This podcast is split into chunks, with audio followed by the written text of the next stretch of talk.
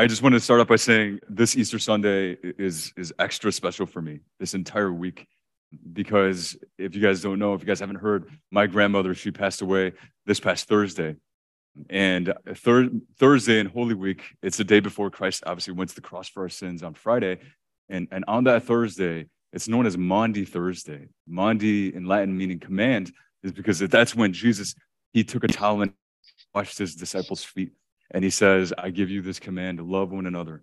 Love one another as I have loved you. By this, the world will know that you are my disciples if you love one another. And my grandmother, she just was a complete manifestation of that command. She lived that out, loving all the people around her and, and, and just loving me as a kid, a little brat Korean grandson.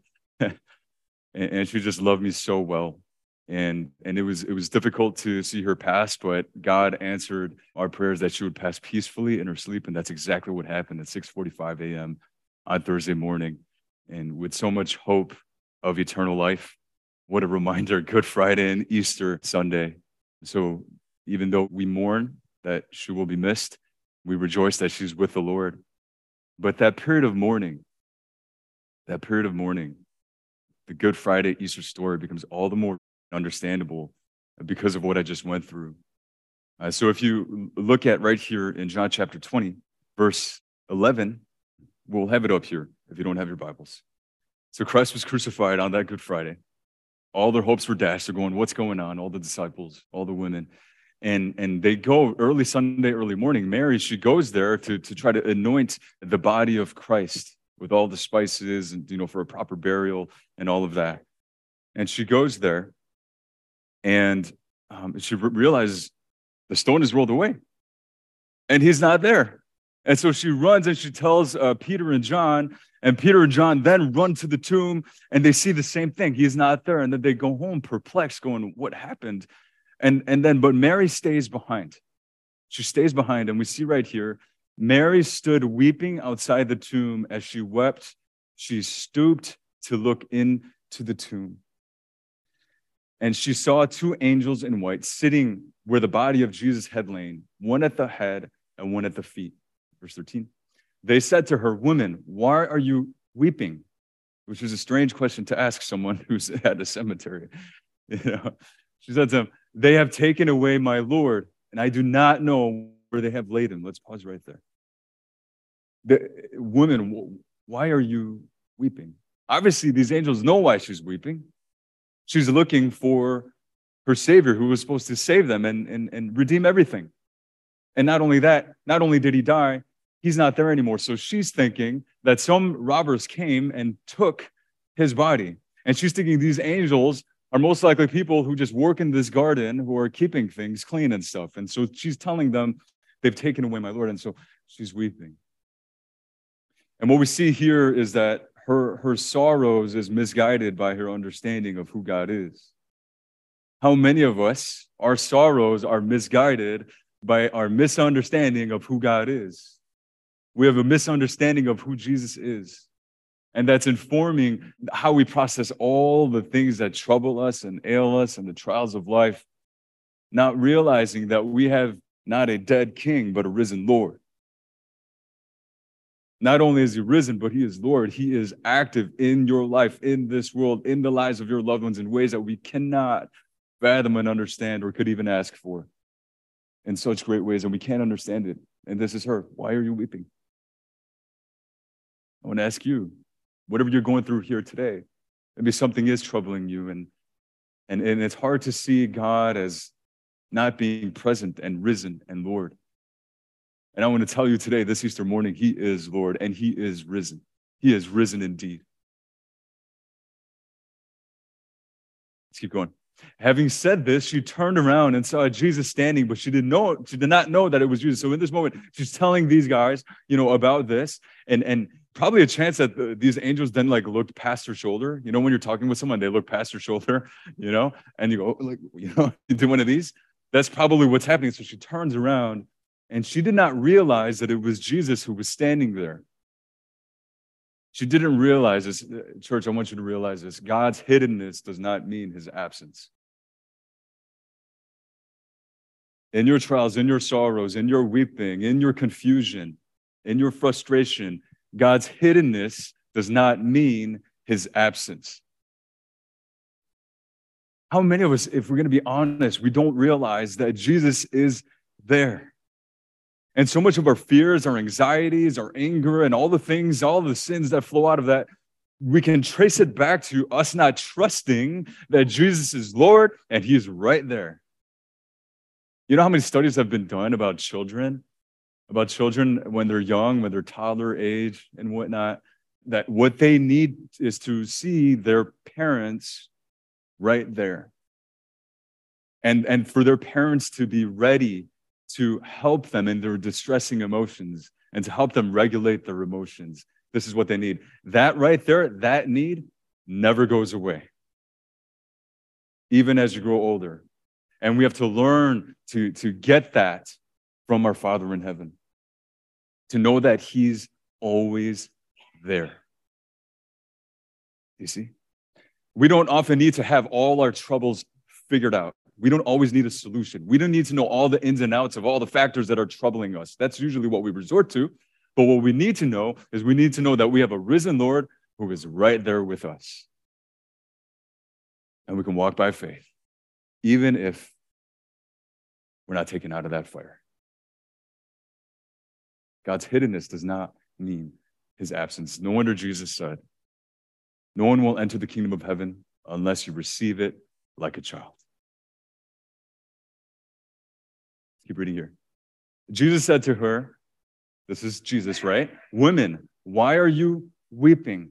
Whom are you seeking? Supposing him to be the gardener, she said to him, Sir, if you have carried him away, tell me where you have laid him, and I will take him away.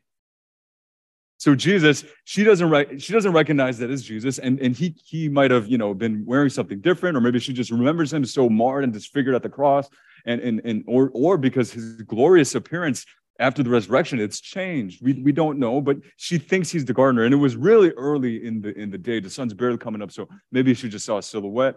And she just supposed he's a gardener. She just is seeing what she wants to see. Hello anyone. We do this all the time. For better or for worse. Speaking of children my my uh, son elijah has an amazing, amazing memory of all the states and capitals of, of America. We never even like pushed him to learn them. He just learned them on his own. It's amazing. And so anything, any shape that he sees, whether it's like a piece of spam or like a like a, a water droplet, like, oh, it's Connecticut. It's Florida, you know, it's Michigan, you know. It's amazing. And, and, and for all of us, we see what we want to see. Do you see? And for her, for Mary, in this case, she's just in her grief. There's no way that Jesus is risen. There's no way that Jesus is right there with her. All she sees is the grief, just her mourning and her sorrows. This is a garden where Jesus was buried. This is all she sees. Hello, anyone. So Jesus then asks, Woman, why are you, in the verse before that, why are you weeping? Whom are you seeking? This is really interesting. What we see here, Jesus is saying, Look, your weeping is con- connected to what you are seeking, whom you are seeking. Your sorrows is connected to what you are seeking. And oftentimes, our seeking, what we're seeking in life, what we're seeking is warped by a misunderstanding. What we're seeking is warped by a misunderstanding. We think that life is about this. We think God is like that. We think we're like this. We think sin is like this. We, do you see? And what we're seeking is warped by a misunderstanding. I want to ask you guys, I want you guys to really ask this of yourself what is it that I'm seeking in life? What am I really after? What misunderstanding is it warped by? Because right here in this moment, Mary has a warped misunderstanding of who Jesus is how many of us, many of our struggles is because we have a warped misunderstanding of who Christ is. How many of us forget the promises of Christ in the presence of trials? And this is why we fall into fear, worry, anger, bitterness, addiction, you name it. We forget the promises of Christ in the presence of trials. And she says, she's supposing him to be the gardener. She said, if you carried him away, tell me where you have laid him, and I will take him away. I'm, uh, Mary, are you really going to carry a dead corpse away? She's just in her grief. She's like, it's just this emotional response. She thinks that, look, gardener, if you took him away, just let me know. Or if you know the thieves who took him away. What's interesting is that she thinks he's the gardener. What's interesting is that if you, this harkens back to the Garden of Eden. When was the first time garden was mentioned in the Bible? The Garden of Eden, right? That's where everything was good, but everything then got messed up, right? Because we wanted to play God instead. And so, why is this interesting? Jesus is saying the first Adam messed up. And that's what we all are. We're all descendants of that first Adam. We have a sinful nature. We need to be reconciled to God by humbly surrendering to Him in faith. And check this out God came as a new Adam, the second Adam, as Jesus Christ. And here he is in this garden, starting a brand new story, a new Genesis, a again Genesis, if you will, a palingenesis in Greek. It begins right here in this garden, a new Adam. And all who put their faith in him become descendants of this new Adam. You see, there's a new story beginning here. So if you hear, you're sitting here today, and as you heard uh, so many of those baptism stories, it's amazing. You have a story that has gotten you stuck, and it's not going anywhere. I want to tell you, I want to invite you to receive this invitation. Jesus is saying, I'm going to give you a new story to live into. Believe in me. I am crucified and risen, and I'm inviting you into this garden. And we're going to begin a new story, a new Genesis for your life. But you have to believe it. You have to believe me. There's nothing you can do to earn it. There's nothing you can do to work for it. There's nothing you can do to lose it. I've authored this story. And it begins with me in this garden. This is what Easter is about.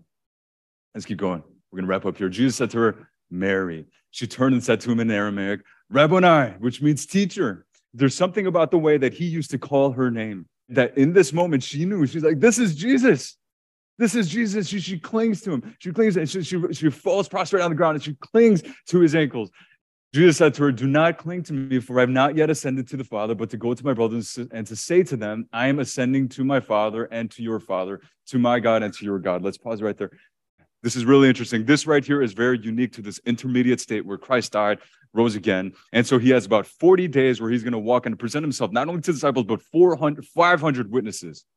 And, and Paul the Apostle talks about this in, in Corinthians. So there are hundreds of people who saw the risen Christ. Okay. And, and, and so he goes to present. And so he's saying, don't cling to me. Okay. We got, we got work to do here. my young children, they love to just like grab a hold of my, my leg, jump on me, you know, and I'm just like walking around the house and I'm like, okay, guys, that, that's enough. We got to, you know, do stuff today, you know. That's kind of what's happening here because Mary, if you don't know, in, in Luke chapter 8, verse 2, when it talks about Mary, the way they introduce her is that she had seven demons cast out of her. Seven demons cast out of her by Jesus. So her life was a wreck, it was a mess. And she came from some insignificant town called Magdala. That's why they call her Mary Magdalene. And her life was a mess. And it was all kinds of sins. She struggled with all kinds of troubles that happened in her life because of these demons that she let in through her sin. But by the grace of God, Jesus Christ cast those demons out, and her life was changed. She began to follow him at his word. So you better believe when she saw her Savior die, the Jesus who changed her life. And then, he, and then when she thought that was it, that was the end of that. That's how I'll ever see Jesus again. And then he appears right there. You better believe she's going to hold on tightly and going, I'm never letting go of you again. You are never going to leave me again. You see? You see this ardent love and devotion to Jesus because he who has been forgiven much will love much. You see? She was forgiven much and she loved much. The church, do you understand what Jesus has done for you? When you lose sight of that, that's where your love will die. Don't ever lose sight of this. And so in this inter- intermediate state, he's like, we got to go tell everyone. And, and what he's saying is that when he ascends to the Father, he promises in John 14 to 16 that I'm going to send the Holy Spirit. When I ascend to the Father, I'm going to send the Holy Spirit to be with you. He, and, and he says in John uh, 14, 17 that he will be in you and with you. He's going to be in you and with you. So he mediates the presence of Christ in us and with us. So what we do in that state, from that point on, is that we cling to Jesus through the Holy Spirit. We cling to him through the Holy Spirit who is in us and with us. This is what we do. And we treasure him more than anything, never forgetting how much we were forgiven, how much he has changed our lives, and how much he is changing our lives So we join him again in the kingdom of heaven as we receive him like a little child. You see? And notice this, notice this. He says, Go to my brothers. This is crazy. To my brothers. To my brothers. These guys, on the night of his crucifixion, abandoned him, denied him, rejected him, left him all alone when he needed them most. And he says, Those guys are my brothers. Did we read that right? He didn't say, Go tell those failures, go tell those sinners. He doesn't do that. I have forgiven them at the cross. Those are my brothers. And my Father is their Father. My God, this is Jesus, the Son of God, talking in the incarnation. My God is their God. All is forgiven at the cross. Hello, is this good news to anybody? No matter what you've done, no matter how many sins, how, how much you have denied and rejected Christ and pushed him away and didn't recognize him and struggled with all kinds of sins and demons, do you understand that at the cross, Jesus died for all of that? And if you have received him, he calls you his brother and sister.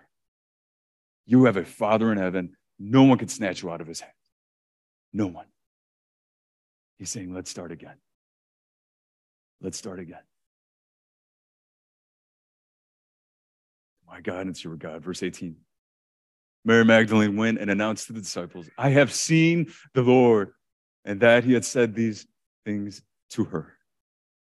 So Magdalene, she, she, she runs back. She obviously, this is probably hard. She's like, I don't want to let go of you though. you know, last time I did, you disappeared. But she's like, okay, at your word. And so, you know, sometimes God asks us to do things that are difficult, that's hard. And, and, and Mary Magdalene, she goes at the word of Christ and she obeys and she goes tell, and, and, and tells them. And this is the mission that we've been given through the Holy Spirit who is now with us to go and tell the world about Jesus Christ. And I'm telling you, I just want to say that there's no greater purpose that you can live for. This is a story that Jesus is inviting you to, to go and tell others about him and to have their lives changed forever by him, for him, and forever. There's nothing better. And as I said, my I just want to close with this. My grandmother, she's the one that told me about Jesus all the time when I was a kid. And and I and I remember her telling me her telling me about God, about heaven, about hell, or her taking me to church. And I remember as a kid, I remember I, I didn't like going to church. So I would ask my grandma at church, you know, while we're eating after service, I'd be like, halmeoni? That's grandma in Korean. I mean, like, how many more days do we have to come back here again? Hmm. She, She'd be like, seven. Every time she says seven, seven. And I'm like, just counting the days, you know? I don't want to be at church. And and and and here's and but she would just continue to tell me about Jesus, continue to tell me about Jesus. And of course, as I got older, you know, my heart then became ready because of her. That I started to, okay, yeah, I believe in God. I remember grandma, you know, all I, would always wake up in the morning to her praying, you know, crying with the Bible next to her, with Korean Christian worship songs playing on her little boombox. And I'd interrupt her to take me to the bathroom and cook breakfast. And and as I got older, in my young adult years, that's when I then you know, open up the word of God. And, and that's when I saw that this beautiful good news that Jesus, he died for us and he rose again and that we're saved by faith in him. No one is righteous, not one. No one can earn this, but Christ gives it to us freely by faith alone in Christ alone, by his grace alone, for his glory alone, according to the authority of his word alone. And And I remember not only did I then become a Christian, I put my faith in him. Soon after that, I felt the call to go to, go to seminary to become a pastor. And then, and then when I finally did, I went to go visit my grandmother and I told her, Grandma, you, you won't believe it, but you know, not only did I become a Christian, but I also felt called by God um, to become a pastor. So I'm getting trained now in seminary. And, and she just, she was just so thrilled and happy. And she's like, Our family needs a pastor. I've been praying for you every day. And then and, and and then soon after that, I just felt called by God, okay, now it's my turn to love her. And so I began to visit her every Saturday, bringing her groceries, having dinner with her, and just spending time with her. And then it all became coming to a head when just, you know, recently when she started getting really, really sick. She, she was 95 years old. You know, we knew she didn't have much time left. And so I began to visit her, as I've told you guys about and praying for. Thank you. And just so many moments, and I've shared with you many, of, of how God just continued to prove his love and power over her, reviving her spirit and her body in ways to give us signs that God is going to make all things new one day when she passes, which we knew was soon. And this past Thursday, as I shared, I felt God waking me up. I slept over in her hospice room so she wouldn't be alone if it should happen. And I felt God just waking me up. I could not go back to sleep. And I was like, okay, I'll get up. And I had playing on my tablet Korean worship music the whole night. And I, you know, renewed it and I just continued to play some more. And, you know, just reading scripture to reflect on the promises of God. And then I and then I sat, I pulled up a chair next to her bedside and I sat beside her and just praying for her that her faith would be strong, that God would relieve her suffering. In this time, He would take her home where everything would be right one day. And I was just sitting there reflecting on God and, and all that was happening. And, and, and I was watching my grandma, and, and she was just breathing so peacefully, and then the breathing stopped. And then I just went up to her because I heard that even in your last, even after you finish breathing, and your heart stops, you still have some seconds left to still hear, which is a grace of God, by the way, I think, for someone to hear the gospel message and be saved in the final moments. But she already was saved, obviously. But in these moments, I just got to say, Grandma, God is taking you home. Thank you for all that you did for me. Love Jesus. Believe in Jesus. He's taking you home. This is why Christ died and rose again.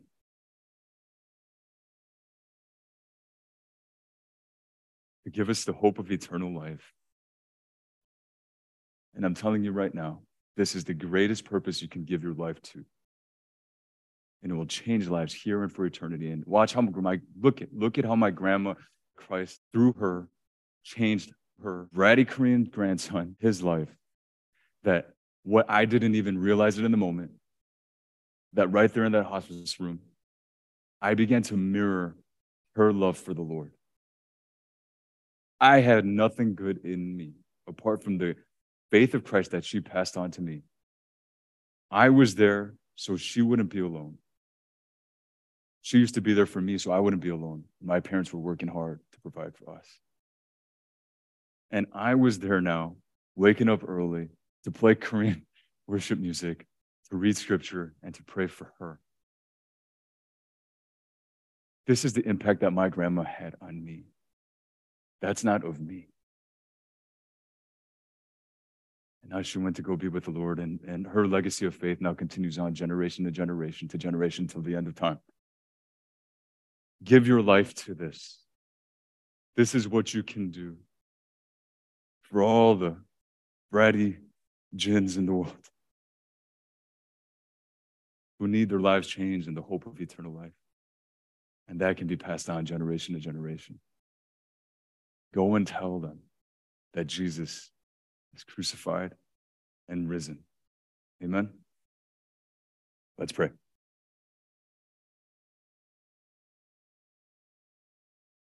Father God, Father God, we thank you, Lord, on this Resurrection Sunday morning. We thank you, Lord, for sending your Son to die for us, to rise again, and to begin a new Genesis, to begin a new story for all of us to live into, one that will never end for all who believe. Thank you, God, that through faith in Christ, that all of our sins are forgiven, past, present, future, and your Son calls us brothers and sisters. And we can now call you Father God. And nothing can snatch us away from your hand, not even the gates of hell. And so, God, for this, we worship you, we surrender to you. As your Holy Spirit leads us, we cling now and forever. And now we go and tell the world Christ is crucified for sins, according to your word, and risen again, just as you promised. It's to him we believe, we surrender, we follow. Your grace alone, for your glory. Jesus' name we pray. Amen.